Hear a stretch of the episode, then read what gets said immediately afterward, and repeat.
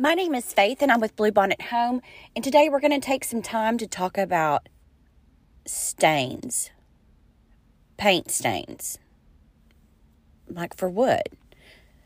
I cannot tell you how many times I've had a client come to me after the fact that their floors are stained and they're unhappy. And there is one easy trick or tip that you guys can do to avoid all those mistakes. I understand that you have people that come in and they're wanting to do the job. They're wanting to finish jo- the job that they have with you so they can go on to their next project. And I will repeat to my clients time and time again you are in charge. You are writing the check. If you are not ready, you need to communicate to your contractor, to your painter, to the worker I'm not ready. And there may be consequences. The timeline might suffer, and that is okay because this is your home. This is your facility that you need to love and be happy with. Nine times out of 10, you're not going to do this again. So we do want you to be happy. So let's back up and let's talk about how we can prevent the mistakes that you might make with the stains. First of all, do your research. Make sure that you get a painter or a contractor or a worker that is skilled in the department that they are working in.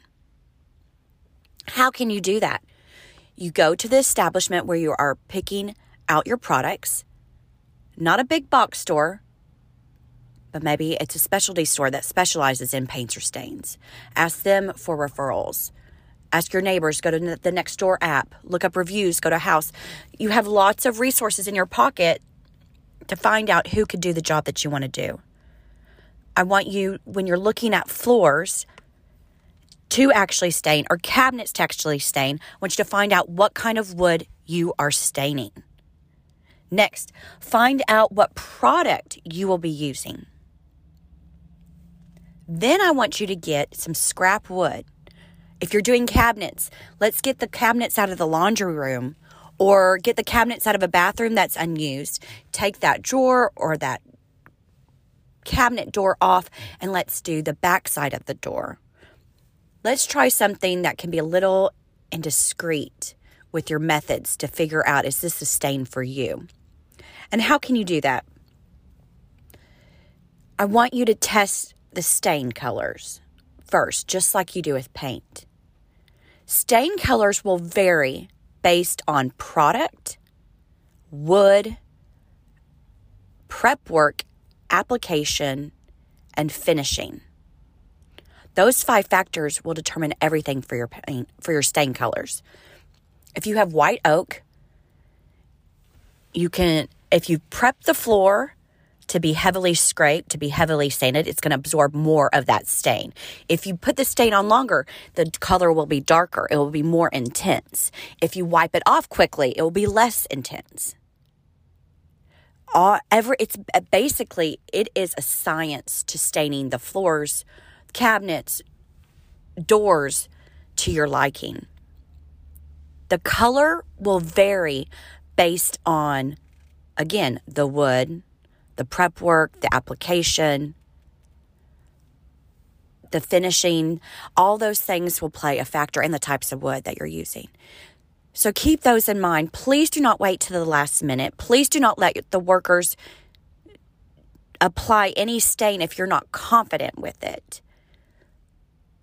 One resource that I really enjoy seeing the process behind it.